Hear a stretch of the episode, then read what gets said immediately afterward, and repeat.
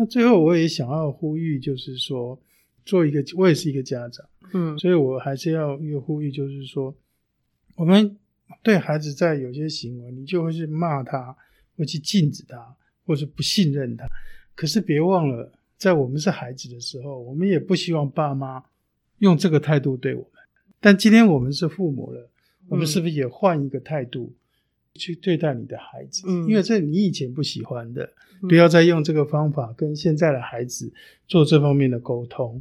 那再来，我也还还是讲，就是说，其实网络就是一个虚拟的马路，马路上面我们过马路，如果不小心，嗯，可能会发生车祸等等的问题。没错，但是我们就这样禁止孩子上马路吗？不会。嗯所以，当我们孩子要从小要走在马路的时候，你是不是会牵他的手，带他走一段路，告诉他说：“哎，你这里斑马线你才能过，你要注意红绿灯，你要什么什么什么。”那你是不是就是要陪伴他走一段路，让他去了解？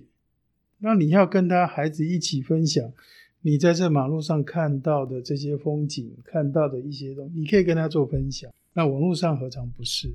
做了这些分享之后，那你们才会有一个彼此的信赖。他有问题的时候，他会跟你讲。嗯现在孩子的数位的能力其实比家长都快，学习能力比家长都速度都快。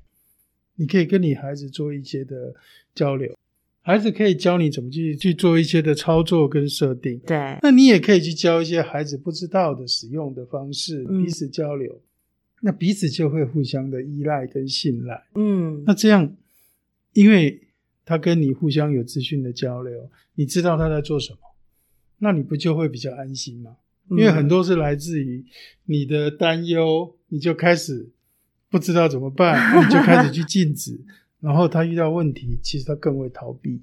嗯，所以我还是最后还是还是回到那一句话，就是持续亲子对话，嗯真的网络就不可怕。嗯，嗯然后有问题的时候，不要忘了去寻找一些机构、NGO 团体各方面来给你一个协助。